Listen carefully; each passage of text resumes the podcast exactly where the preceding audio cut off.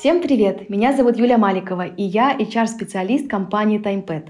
Мое неожиданное появление связано с очень классным событием. После нашего последнего выпуска Влад, кажется, нашел себе хобби, с чем я его, конечно, поздравляю. Посмотрим, насколько его хватит. Ну, а чтобы узнать, что его так заинтересовало, послушайте предыдущий выпуск. В общем, как мы поняли, Влад открыл для себя занятие по душе, и мы решили, что будет справедливо передать микрофон другому спикеру. Поэтому сегодня буду с вами я.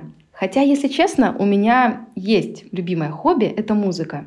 Но это совершенно не значит, что на этом поиск еще одного хобби остановлен. Конечно, нет, ведь я всегда открыта новым эмоциям и приключениям. Мои коллеги HR точно поймут меня, что в работе мы следим за состоянием других людей. Мы очень много общаемся и, к сожалению, иногда забываем про себя. Поэтому я буду вместе с вами разбираться в том, как найти себе хобби и увлечения в мире, который этому активно противостоит. В этом выпуске мы будем говорить про суперлетнее и, на первый взгляд, дорогое хобби. Речь пойдет о яхтинге. Когда я слышу вообще слово яхтинг, я думаю, что это дорогой вид спорта или хобби. Сейчас маленький спойлер, будем разбираться. И, честно говоря, мне вспоминаются фильмы, где очень богатые люди катаются на яхте, и что этот вид деятельности совершенно недоступный и безумно дорогой. Но, как я уже говорила, что я супер открыта к новому опыту, решила поглубже разобраться в направлении с профессионалами и развенчать существующие мифы. Сегодня я буду расспрашивать о яхтинге главу спорта в компании «Сила ветра» Настю Михайлову.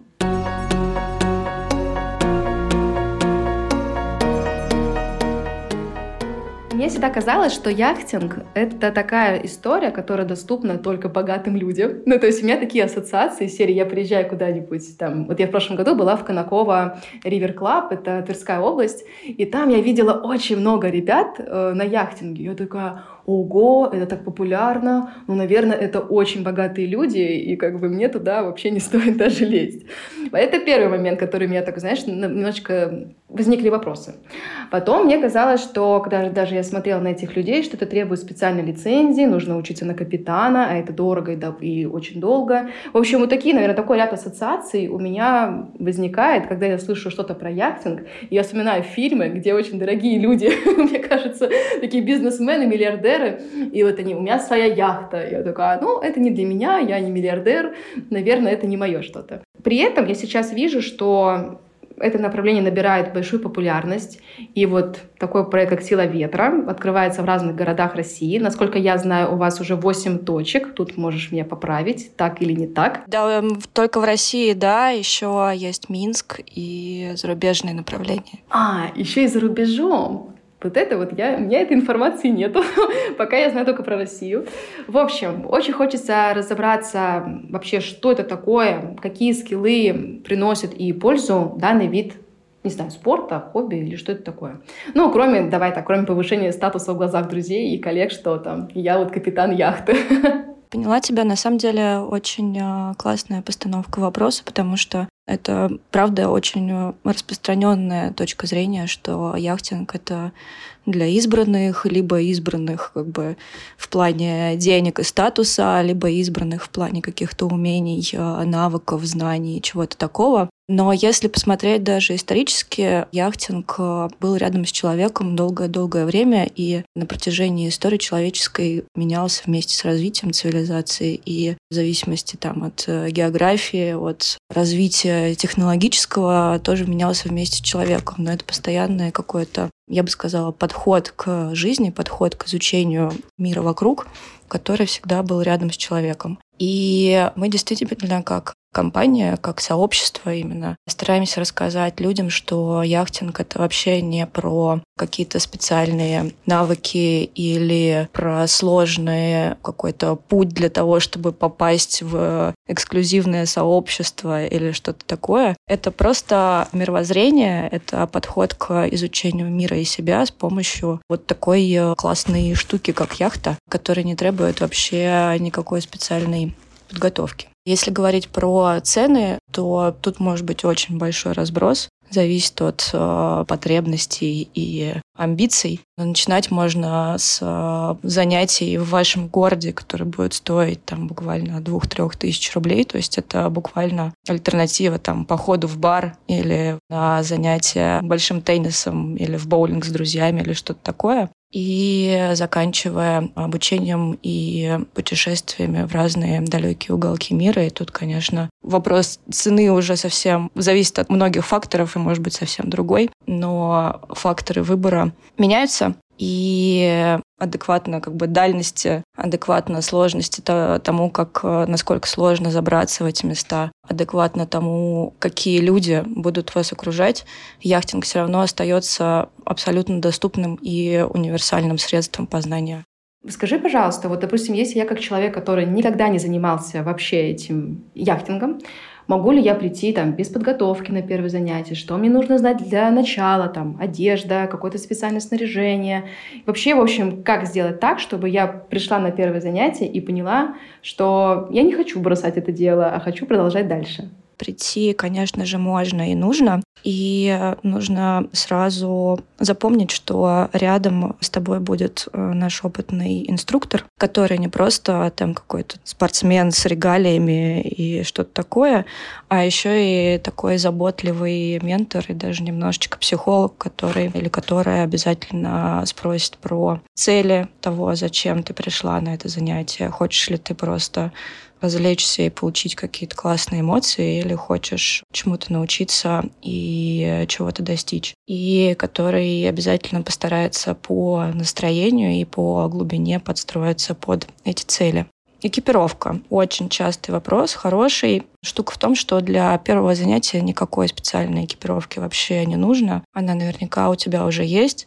Это просто удобная одежда, в которой можно было бы отправиться там на прогулку в парк, в которой удобно двигаться. То есть, конечно, не стоит надевать э, каблуки и обтягивающее платье или какой-то узкий пиджак но просто любая удобная свободная одежда. Единственное требование, которое есть для занятий, для тренировок э, на парусной яхте, оно скорее даже, наверное, эстетическое, потому что мы просим надевать обувь с белой подошвой, ну или со светлой подошвой, которая не оставляет такие, знаешь, черные черкаши потому что белая красивая яхта — это определенная эстетика, которую мы сами люди любим и которой придерживаемся. Поэтому надевай удобную одежду, естественно, по погоде. Если ветрено, то нужна какая-то легкая куртка. Если жарко, то обязательно крем от э, солнца, защита от солнца и что-нибудь э, на голову, потому что ты будешь э, два часа на открытой местности под солнцем,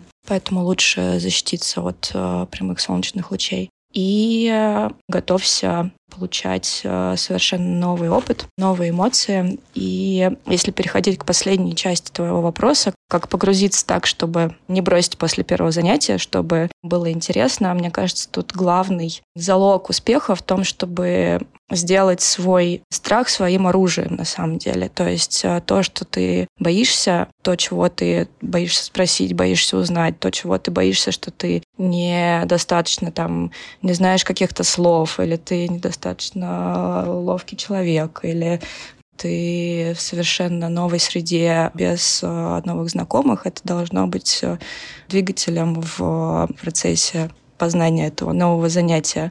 И чем больше ты будешь спрашивать, чем больше ты будешь э, давать понять окружающим, что тебе интересно разобраться, тем э, быстрее интенсивнее произойдет это погружение в мир яхтинга, и тем э, увлекательнее будет диалог ваш как с инструктором, с командой, с яхтой как э, инструментом новым, с стихией, которой ты пытаешься там победить, обуздать или разобраться, как она работает. И чем больше ты будешь открыто задавать вопросов к этому, тем интереснее будет дальше. А сколько вообще по времени идет первое занятие? Вот, допустим, я решила прийти к вам на разовое занятие.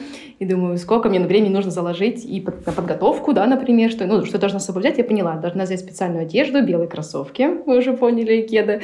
И что-то еще. В общем, расскажи про эту подготовку и сколько длится вот это занятие само. Стандартные тренировки на наших базах, которые идут э, каждый день, проходят э, по определенному расписанию по слотам, идут два часа. В эти два часа входит э, небольшой брифинг на берегу. Команда, если это новая команда, незнакомая друг с другом, немножко знакомится друг с другом, с инструктором при необходимости, с яхтой. Если это совсем новички, то, естественно, инструктор подробно вначале на берегу расскажет про технику безопасности, расскажет э, какие-то базовые названия, что как устроено и как называется на яхте. И э, дальше вы приступите уже к практике на воде. Тут у многих бывает вопрос, э, как же так, надо же, наверное, сначала все выучить, куча теории, там куча каких-то странных названий и так далее.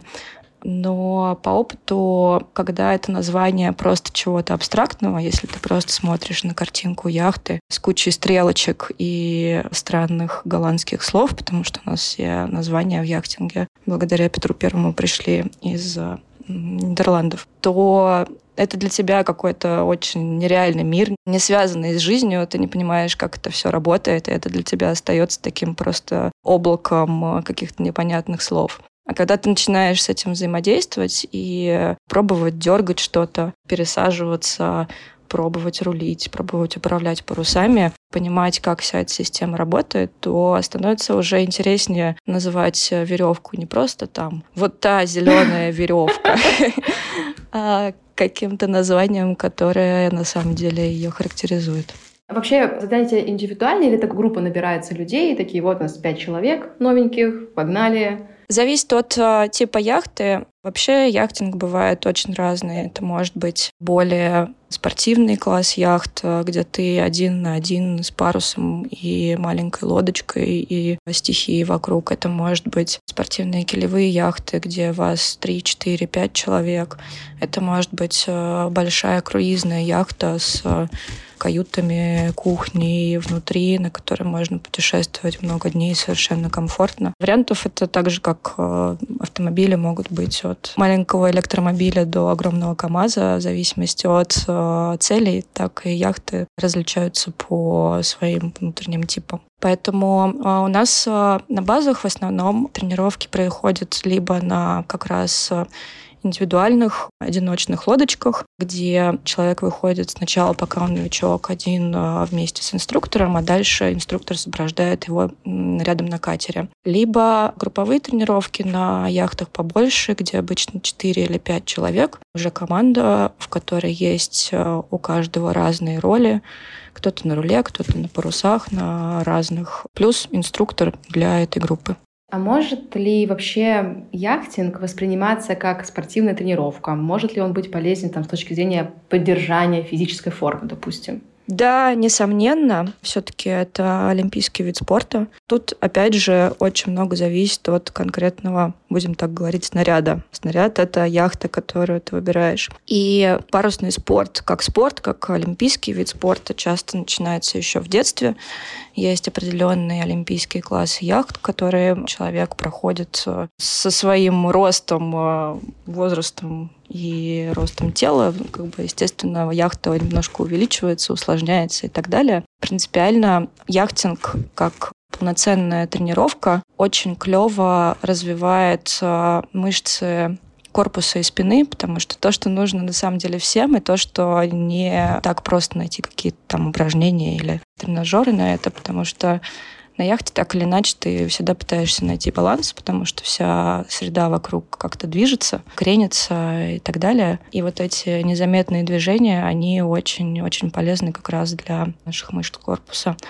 Ну и ноги руки в разных ситуациях тоже очень задействованы и работают. Но при этом, а, если говорить про как раз килевые яхты, рассчитанные на команду, на 4 или 5 человек, это может быть и более такая, скажем, человая тренировка, в которой можно по желанию не то чтобы сильно напрягаться и скорее работать головой, а не накачивать плечи и руки. про работу головой, в общем, в большей степени. Да, в принципе, вообще, на самом деле, яхтинг называют шахматами на воде, потому что когда уже приобретены какие-то базовые навыки по тому, как все работает, как там нужно какую веревку потянуть э, или наоборот отпустить, чтобы соответствующим образом настроить парус, то дальше уже включается тактика и стратегия взаимодействия с другими яхтами, взаимодействия с соперниками, взаимодействия внутри команды. И это все, конечно же, про работу головы. Я, как HR, конечно же, я всегда ищу для своих э, сотрудников какие-то мероприятия, как бы их сплотить и так далее. И заметила, что сейчас стало популярно еще выбирать и яхтинг там, для, тим, для тимбилдинга, для времяпрепровождения с друзьями, в общем, для знакомства с новыми людьми. Во-первых, скажи, есть ли у вас такие запросы? Вообще приходят к вам, там, допустим, компании, да, там, например, TimePad пришел такой, говорит, ребята, хотим тимбилдинг. Вот, вообще приходят и такие сотрудники там других компаний, и вообще есть и такие запросы. Да, запросы, правда, такие есть. Они начали появляться несколько лет назад и постепенно увеличиваются. Это очень клево, потому что, мне кажется, это, правда, работающая механика. Мы работали в таком именно ключе и с IT-компаниями, с банками. У нас была совместная программа со Сколково, где они делали как бы наземную коучинговую сессию. Частью ее был яхтинг. Поэтому действительно такой запрос есть, и мы с ним работаем. На твой взгляд, вот такие тренировки, они помогают развивать коммуникативные навыки? То есть мы проговорили там про спортивную физическую форму, но кажется, что там очень много еще историй про коммуникативные навыки и про работу в команде. Как это происходит там со стороны, может быть, ты замечала? О, да, это точно важная часть. Тут штука в том, что яхта сама по себе действует как э, единый механизм, то есть у нее все взаимосвязано. Движение руля, движение парусов, настройка их на разных курсах ветра, баланс, э, как бы угол яхты относительно горизонта, все это взаимосвязано. И когда на яхте находится команда, то им тоже нужно работать в итоге как э, единый организм. И во все эти там 12, 8, 10 рук, э, они должны быть как бы как будто бы от одного мозга. Поэтому коммуникация в команде очень важна. Она зачастую эффективная команда понимает друг друга без слов. Э, они просто знают, что каждое движение значит и моментально реагируют на движение друг друга. Тут еще очень важная штука, что на яхте действительно есть четко обозначенные роли. Тут можно провести какую-то аналогию, параллель с ролями в компании, там в структуре команды и так далее. И хорошая яхтенная команда отличается тем, что каждый занимается прежде всего своим делом, не пытается постоянно схватиться за чужую зону ответственности. Но если там что-то происходит, и как только ты видишь, что человеку рядом нужна помощь, то ты идешь на встречу и помогаешь ему. То есть ты четко понимаешь границы своей ответственности, но ты всегда готов помочь соседу. Это очень э, важное правило в коммуникации на яхте. Ну и, в принципе, э, как и в любой коммуникации, здесь очень важен настрой лидера, лидер в, на яхте это, конечно, всегда рулевой.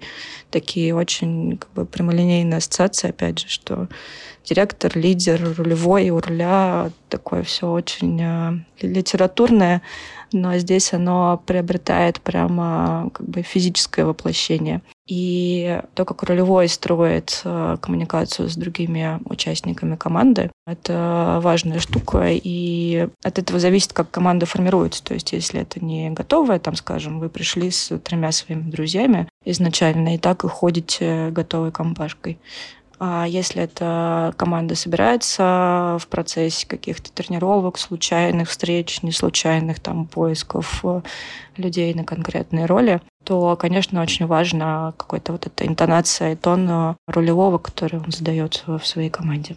А вот скажи по опыту вообще ну, вот, э, работы, да, к вам чаще все-таки приходят клиенты там, ну, уже сформированными командами, и им проще там быстренько взаимодействовать, все окей. Либо же приходят люди вообще из разных там компаний, не знаю, разных работ, вообще с разных работ, и получается некий такой нетворкинг. В общем, как это происходит чаще всего? знаешь, чаще всего все-таки второй вариант. А, люди приходят по одному-два человека и уже в процессе понимают, что команда им необходима дальше для развития, потому что если они все время в разном составе ходят, то это может быть э, тебе заново каждый раз на каждой тренировке нужно знакомиться, налаживать коммуникацию, и так далее. Поэтому тебе нужна какая-то постоянная команда, чтобы эффективно тренироваться. Приходят, конечно же, в том числе и ребята уже командами или просто компаниями друзей, но зачастую не у всех бывает одинаковая мотивация. То есть там, например, двое из четырех а, очень заинтересованы в каких-то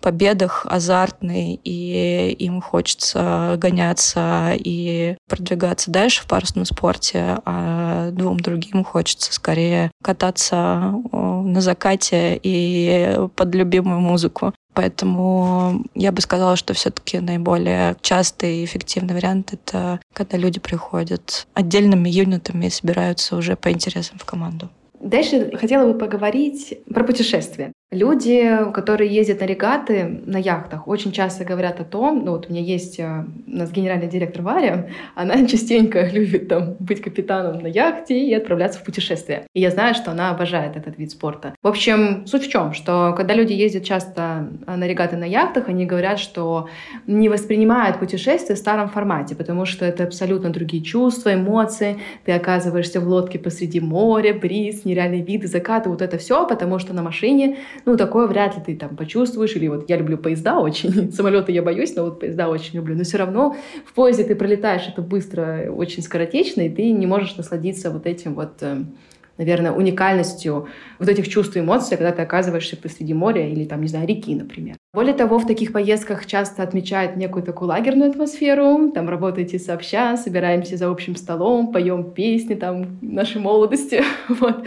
В общем, кому стоит отправляться вообще в регату и как понять, что человек готов на такое путешествие? И важный вопрос, о чем все-таки нужно подумать перед такой поездкой и к чему готовиться. Я так понимаю, что это все-таки разная история, когда ты приходишь там на занятия, да, вот э, к вам, например, и отправляешься в регату. Кажется, это чуть-чуть другая история. Да, это действительно немножко другая история, и я бы тут сразу поправила, что это, наверное, не стоит называть парусным спортом. Это как раз то, что называется яхтинг или яхтенные путешествия, потому что они могут не иметь вообще ничего общего со спортом. Это может быть чистый кайф, сгорание на борту, какое-то посещение классных безлюдных мест без какой-либо спортивной там тренировки, активности или чего-то такого. Если ты можешь запланировать просто путешествие по миру куда угодно, значит, тебе подходит яхтенное путешествие. Тут, наверное, единственная штука, которую я бы отметила заранее, которую стоит помнить, что это не путешествие формата там, в отеле all-inclusive. Это путешествие, которое предполагает некоторую ответственность а, за себя, за людей, с которыми ты едешь, и за пространство вокруг. И это, с одной стороны, может э, показаться типа напряжно как-то, что, например, в первый вечер вам нужно подумать, что вы будете есть следующую неделю, кто в какой день будет дежурить и готовить на всех завтрак, и закупить продуктов. Это как будто бы какая-то сложная задача перед отдыхом но на деле это превращается в классный квест и, опять же, классный, классную задачу для коммуникации, потому как решить, что всем нравится и что закупить. И таких задач, как будто бы таких очень бытовых и прикладных в процессе яхтенного путешествия может быть очень много,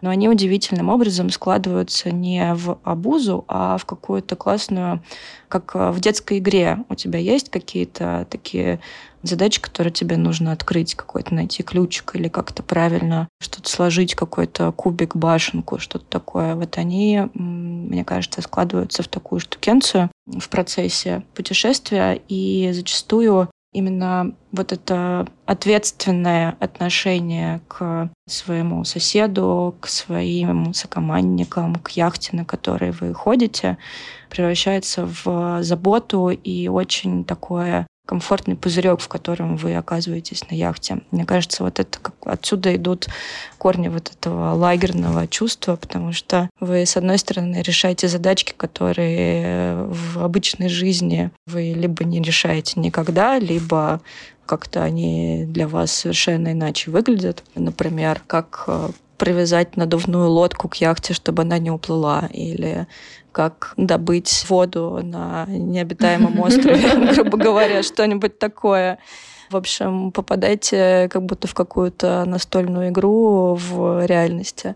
А с другой стороны, оказываетесь э, в компании зачастую незнакомых людей, но при этом вы настолько заботливо друг о друге думаете, относитесь на протяжении вот этих там 5, 7, 10 дней, пока вы вместе, что в итоге к концу яхтинга чаще всего команда становится просто новыми лучшими друзьями. Мы с тобой говорили про капитанов, много затрагивали тему, что как раз от них очень много зависит в таких путешествиях. И я знаю, что у вас есть школа как раз капитанов, этих прекрасных людей. Скажи вообще, зачем людям такая профессия и какие профиты она может дать? Ты знаешь, но тут, наверное, надо сначала сразу обозначить, что все-таки в профессию капитана идет не очень большое количество людей и там выпускников школы. Наверное, можно сравнить, тут как бы не совсем прямая параллель, но можно сравнить с теми, кто учится на автомобильные права и профессиональными водителями. Как бы права получают миллионы людей, а все-таки работать водителями... Но не вожу.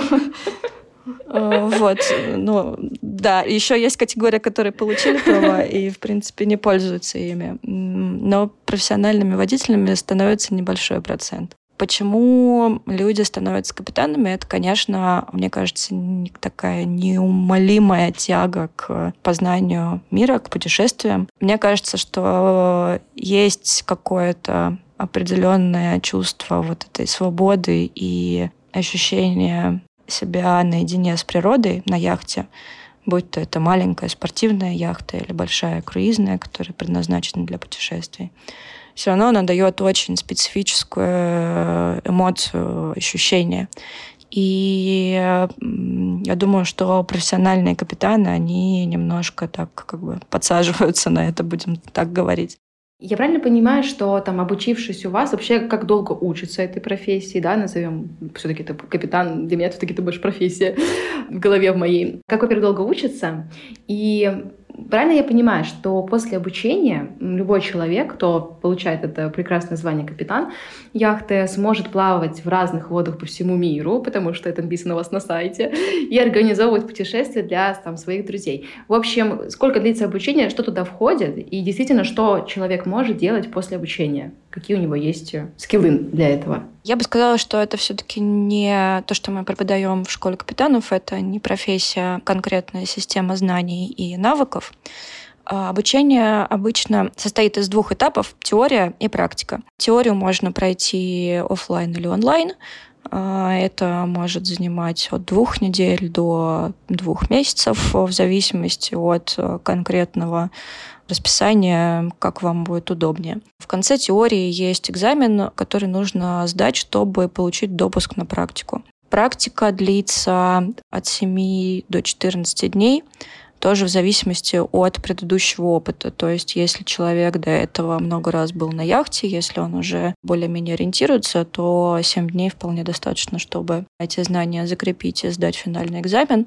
10 дней — это какая-то такая промежуточная э, стадия, и 14 дней, если человек совсем никогда не был на яхте, это для него вообще абсолютно новое приспособление, и нужно много всего понять как бы и по физике, и аэродинамике, и по тому, как все это называется, устроено и так далее. Так что, если прямо очень хочется закончить очень быстро, то можно пройти теорию интенсивно за две недели, и потом еще, грубо говоря, там 7-10 дней сама практика. В конце практики капитан-инструктор практики принимает финальный экзамен у всех практикантов. Эм, они отрабатывают все необходимые маневры, швартовку, там, хождение под парусами, навигацию, всякие там приливы, отливы и все такое.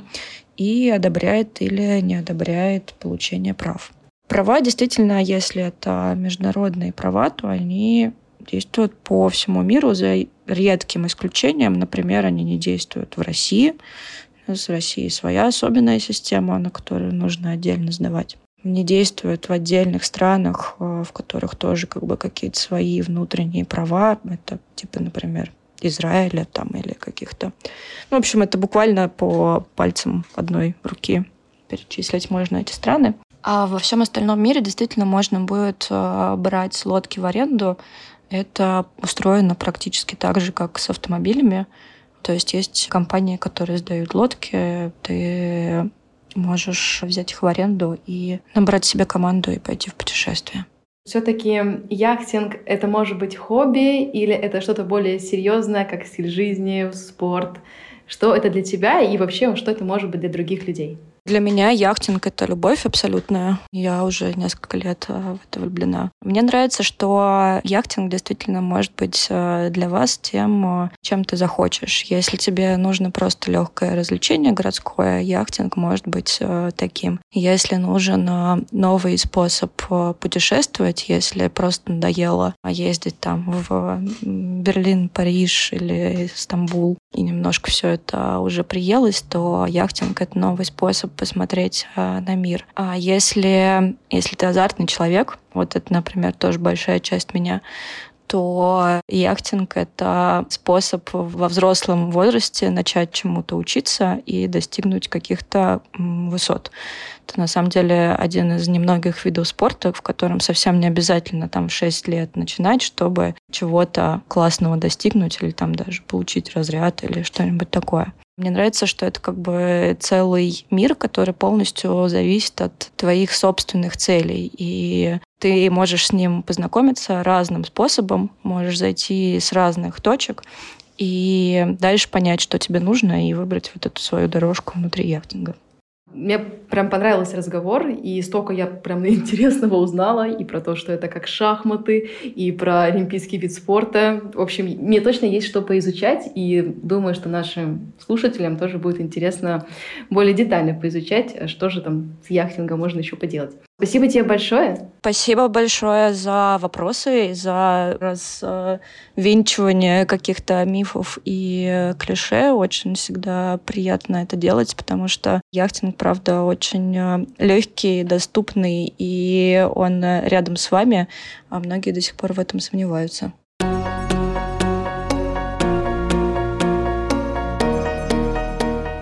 Сегодняшний выпуск подошел к концу, и кажется, в моем летнем списке появилась плюс одна активность, которую стоит освоить или хотя бы потестить. Прощаюсь с вами до следующей пятницы. На будущей неделе нас будут ждать супер непривычные хобби с нотками ностальгии и шарма. Так что обязательно подписывайтесь на подкаст, чтобы не пропустить новый выпуск. Буду супер благодарна, если оставите комментарий. Это мой дебют в роли ведущей, и, если честно признаться, я немного волнуюсь. А также напоминаю, что ваши сердечки на Яндекс Музыке и звездочки в Apple Podcasts очень помогают нашему подкасту найти новых слушателей, которые, возможно, прямо сейчас ищут свое хобби. И заглядывайте в описание к выпуску. Там мы оставляем очень много полезных ссылок с большим количеством классных подборок мероприятий. В общем, до встречи!